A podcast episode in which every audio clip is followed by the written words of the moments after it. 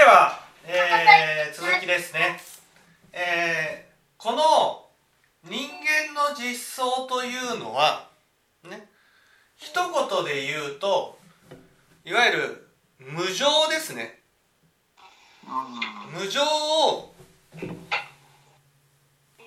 と待ってこのね人間の実相っていうのは一言で言うとね無常を、ね、どれだけ感じているかということが教えられているんです。ね、まず旅人が旅をしていた、ね、その旅をしていた時にどこを見ていたかというと足元を見ていたんです。なぜ？これって何を表しているのかって言ったら私たちは私たちが考えていることって今日や明日のことしか考えてないんです。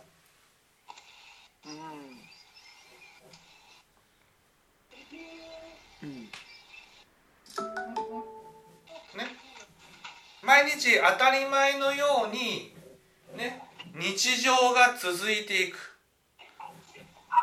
その日常が、ね、今日が終われば明日がやってくる。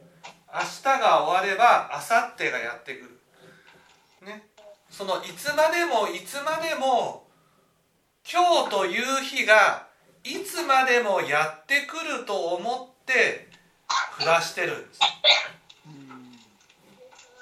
自分の行く先にですね何が待ち構えているのかということを考えることもないわけです毎日毎日ね今日のこと明日のことを考える。今日や明日というな何事もない日常が毎日やってくると思って暮らしてるんです。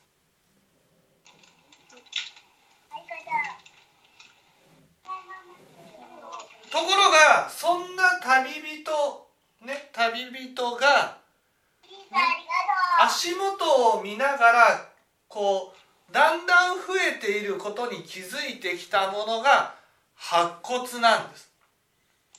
白骨って何って言ったらこれは人の死なんですね。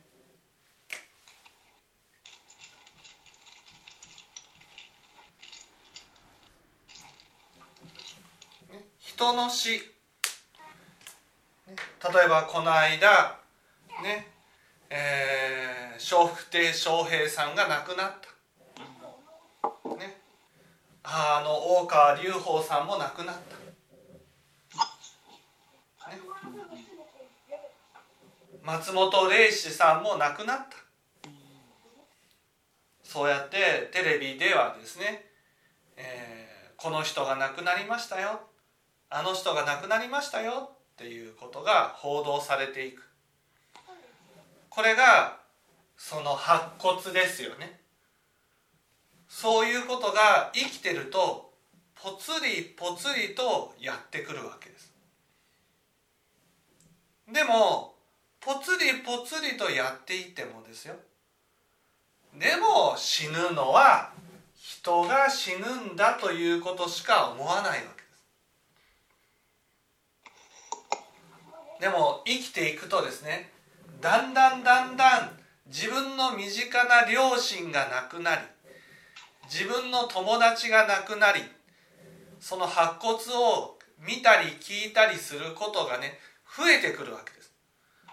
そうすると仏縁深い人はっていうことです。仏縁深い人は自分も死んでいくんだなっていうことが分かるんです。この虎っていうのは自分の死ってことです。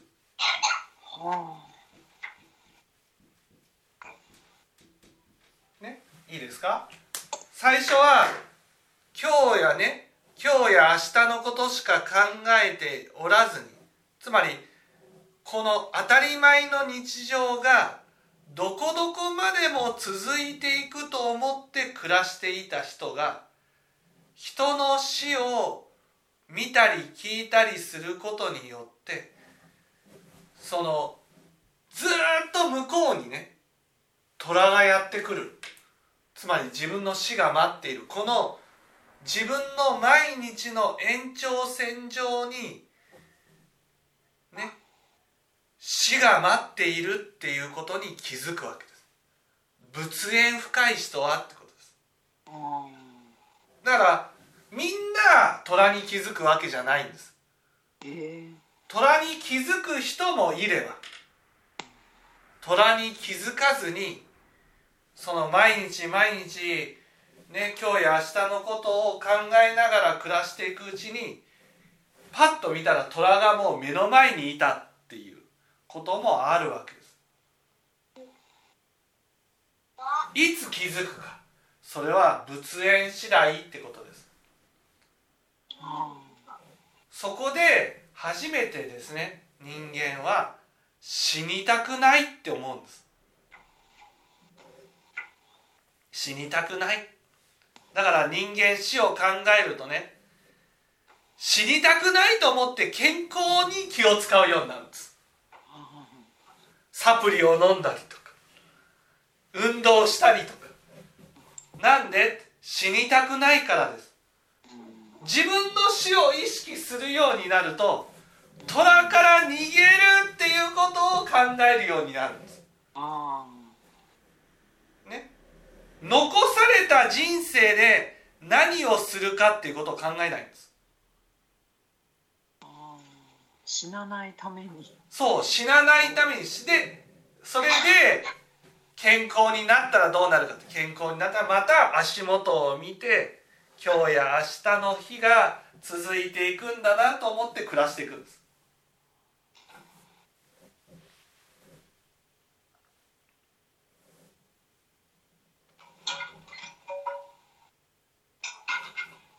だから私たちは何のために生きるのかとかねなぜ生きなければならないのかっていうことを考えることがないんです。なぜかだって当たり前の日常が当たり前のようにいつまでも続いていくと思ってるからです。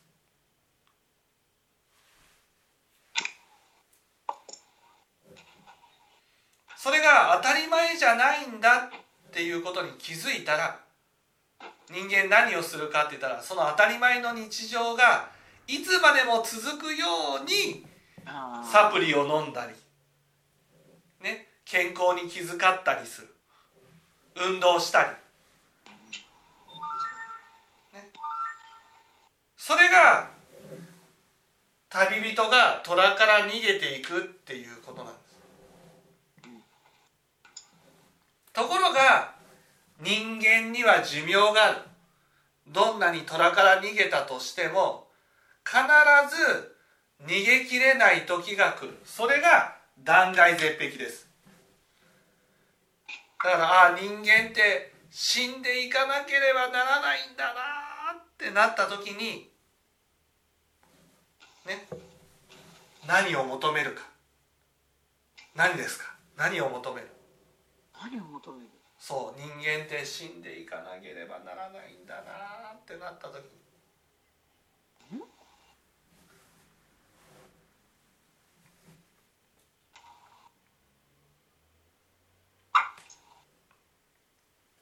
何を求める？何を求める？その松松の木ですよね。松の木。そう松の木。松の木は何？なんだ？人間ねいや人生って必ず限りがあるんだな。と死んでいかなければならないんだな。人生を真面目に考えるようになった人はですよ。何を求める？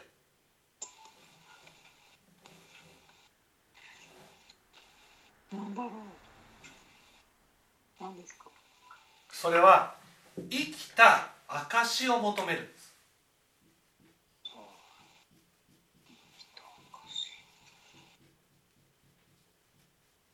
生ききた証って何かって言ったらお金持ちになったら人生悔いがないんじゃないかとか。いやこのままでは死ねないと。会社を起こして一旗あげてね。何かをやり遂げてから死にたいとか。ノーベル賞を取ったらオリンピックで金メダルを取ったらそういうこの世自分が生きたっていう証を残すことが人生の目的だと思ってるんです。これは人生を真面目に考えた人のやることなんですよ人生真面目に生きようってなった時に何をするかってたらですね。悔いなき人生にするために何をしたらいいかっていうことを考えるんです。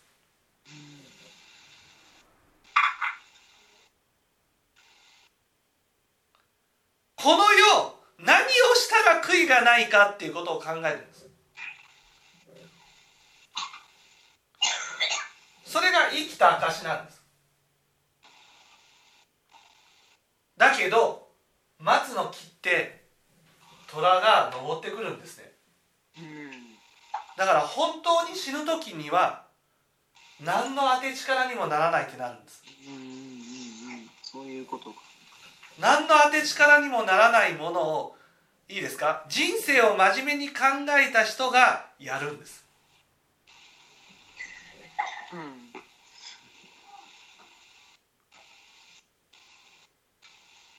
だから人間ってねほとんどの人が自分の死を真面目に考えた時に松の木までしかやらないんです。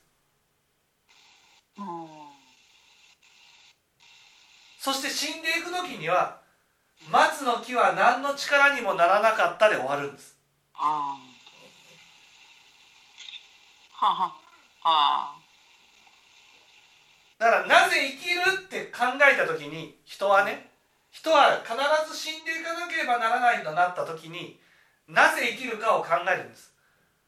そのなぜ生きるかを考えた時に考えることっていうのは結局死んでいる時には何の力にもならないものを考えるんです。うん。そして人生無駄だったで死んでいくんです。あ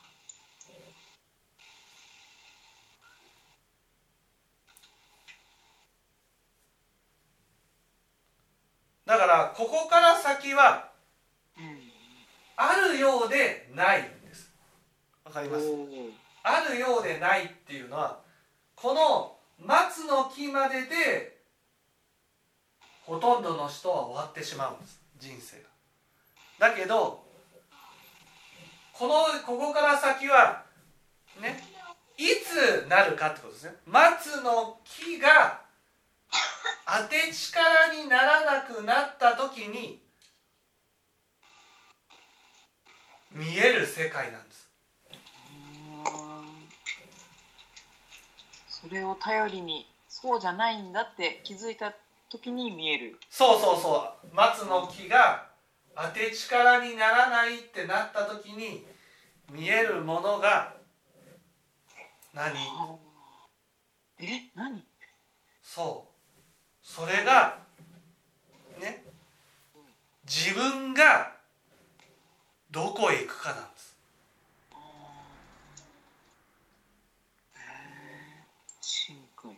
死んだらどこへ行くのか。それが問題になるんです。あー。っていうことはね松の木が当て力になってる間は死んだらどこへ行くのかっていうことを考えることがないんです。あだけど人間本当に死んでいく時には松の木を当て力にしてるからね。それがいよいよ死んで松の木が当て力にならないってなってからね初めて一番問題にしなければならないものに気づくんです。それが死んだらどこへ行くのか死んだらどこへ行くのかってどんな世界が待ってるかじゃないんですよ。自分がどうなってしまうかってことなんです。考えてみたらですよ。私っていう存在はこの世のものをね根拠にして自分というアイデンティティを作ってるんです。ところがこの世のものっていうのが全部消えていくんです。死んでいく時には。あれ？じゃあ私ってどうなっちゃうんだろう？何が残るんだろう？どんな世界が待ってるんだろう？っていうことが問題になる。その時に初めて問題になるのが3匹の毒瘤なんです。つまり自分はどこへ行くんだろう？って考えた時に自分が今までどんな種まきをしていたかっていうことが初めて問題なんですその時にああ自分ってこんな悪いこともした。あんな悪いこともした。こんなひどいこともした。かもう自分のね自分の心を見たら見えるのは自分の悪いことをしたことばかりが見えるんです。だからこんな悪いことをした自分が行く世界は深海地獄だ。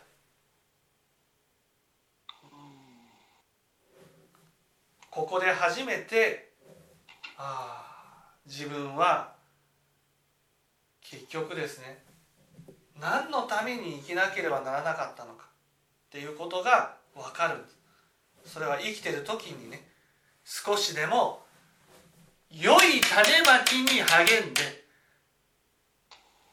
幸せな世界に行くことが大事だったんです。ところが私たちは結局この松の木を求める時にね悪を作るんですよ。そうですね。そう。心を清らかに良いことに励んで生きていたらよかったの。にところが私たちは現実のお金が欲しい物が欲しい財産が欲しいっていうことで悪を作り続けるわけですでも生きてる時はねその悪には気づかない。でも松の木が当て力にならなくなった時に自分の悪が走馬灯のように見えるんです。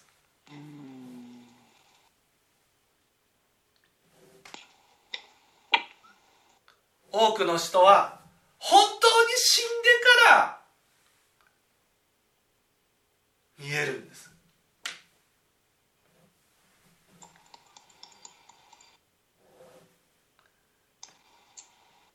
息が切れてから3匹の毒瘤に合うんです。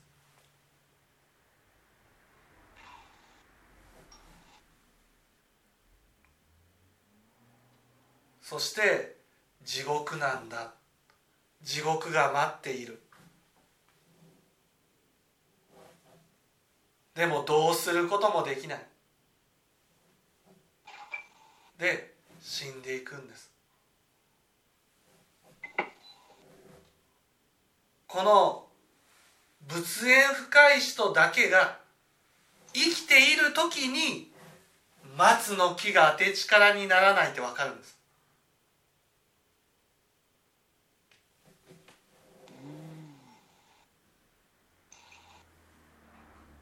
そして自分の行く先が地獄だっていうことが分かるんです。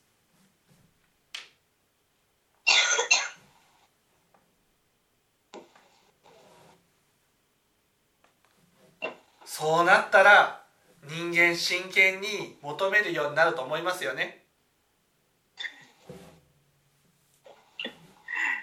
そうだそうだ。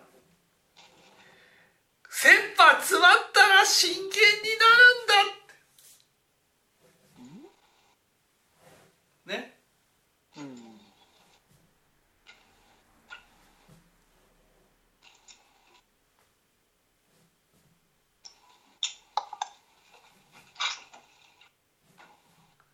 ところが切羽詰まったら今度は怖すぎてうんうんうんうんもうごまかすために蜂蜜なめなめになるんです。そうもう蜂蜜を舐めるのはね蜂蜜を舐めたいからじゃないんですよ。もうねもう死んでいかなければならない。3匹の毒竜が待ってる。深海が待ってるっていうことが分かるとね。しかもこの富士鶴が白と黒のネズミ昼と夜によってねどんどんどんどんね削られていく。そういうことが分かってくるともう死んだら地獄だ死んだら地獄だどうしようどうしようって思ってどうするか。まあスマホでも見るかってなんです。テレビでも見るかって。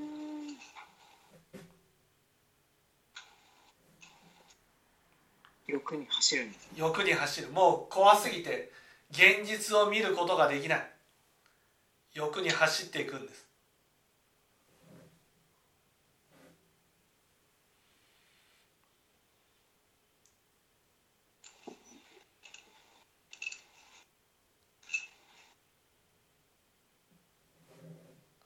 だから今別に自分の死を考えてないけど生きた証を求めてるわけじゃないけど3匹の毒竜に対して怖いと思ってるわけじゃないけど何にも無情に驚いていない今仏教を聞いて少しでも善に励んでいかなくちゃいけないってことなんです。元気な時に良いことをしていかなくちゃいけないってことなんです。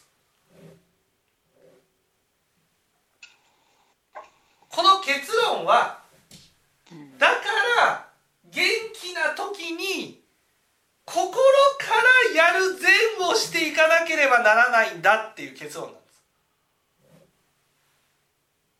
もうね藤鶴に捕まってねね待つ時も当て力にならなくなって。もうあとは切れるのを待つだけみたいなねそんな切羽詰まったところまで自分を追い込んだら真剣になるんだって。なりません。そこまで追い込んだら蜂蜜を舐めるんです。うん。きっと。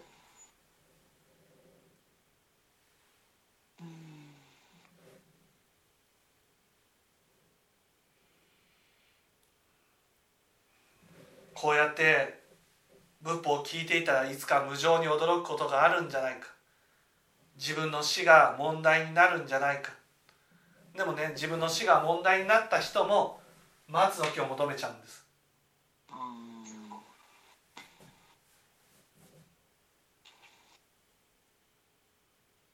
お金や財産とかそういうものを求めちゃうんです。社会的な成功を求めちゃうんです死んだらどこ行くのかっていうことを考えることをしないんです。それが本当に死んだらどうなるのかっていうことが問題になった時にね私たちは自分の悪を責めずには折れないんですよ。こんな悪もやったあんな悪もやった俺はダメなんだ。それが生きてる時にね自分の死が問題になってね自分の悪が問題になった。これでこうなったら生きてる時にこうなったら真剣になるだろう。思うじゃないですか。そしたら蜂蜜舐めるんです。蜂蜜舐めて自分から死ぬ方向に死ぬ方向に進んでいくんです。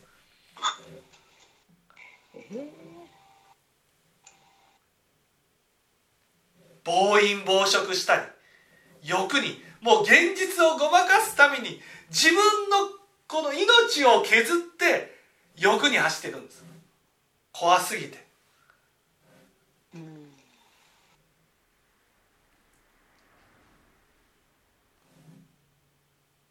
だから逆に言うとね無情に驚いてない今だからこそ種がまけるんです。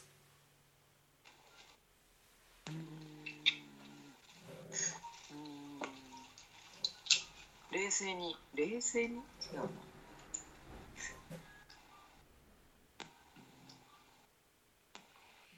よくねうちの娘が言うんですよ。ね。テストがねあ試験が近づいてきた。あとね1週間で試験だ。あと1週間で試験だってなったらねもうあと1週間しかないから一生懸命勉強するだろうと思ってたらなかなか勉強できないって欲に走ろうとしちゃうとかそりゃそうだよ。あと1週間だったらもう勉強なんてできないよ。うん。うん怖すぎて。だから試験が終わったらね大学受験まで3年あるでしょ。この3年あるうちからちゃんと勉強していこうねって。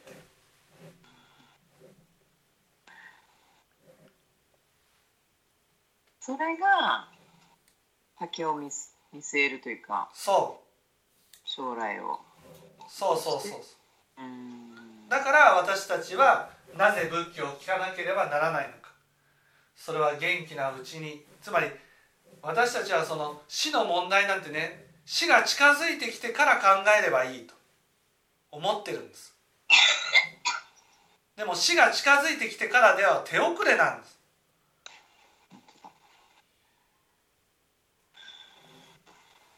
そうなんですよどっかで死に驚くことがあるんじゃないかと思ってる。でもほとんどの人はね死に驚くことがないまま虎に食われるんです。虎に食われてそして3匹の毒瘤になるわけです。そして死に驚いた虎に驚いた人も松の木を求めちゃうんです。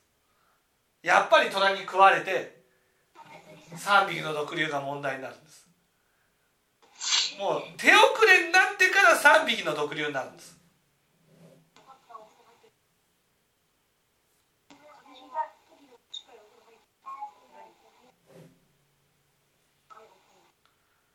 で幸運にも生きてる時に3匹の毒竜が問題になった人はもう怖すぎて蜂蜜なめなめになるんです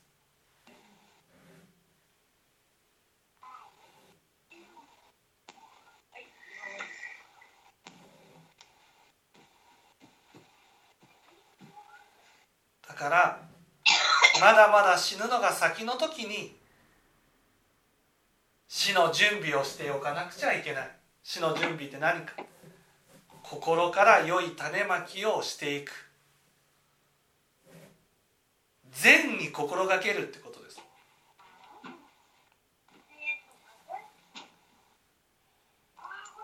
自分の心にね通った時に自分はね胸を張って良いことをしてきたって言えるようにう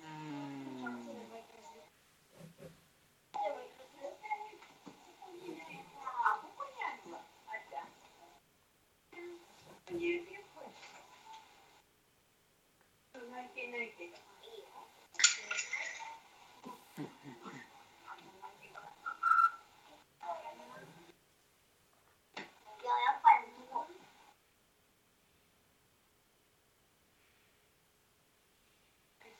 そうないと死に驚くのをね待っていたらもう本当に死んじゃうよ。驚いたとしてもやっぱりもう怖もう怖い。本当に死のこと死が間近に迫っている。そして死死死,、ね、死後に、ね、自分の今まで作ってきた罪悪によって苦しみの世界が待ってるってことが分かったらもうダメなの。もうもうダメなの。もう蜂蜜しか舐められないんです。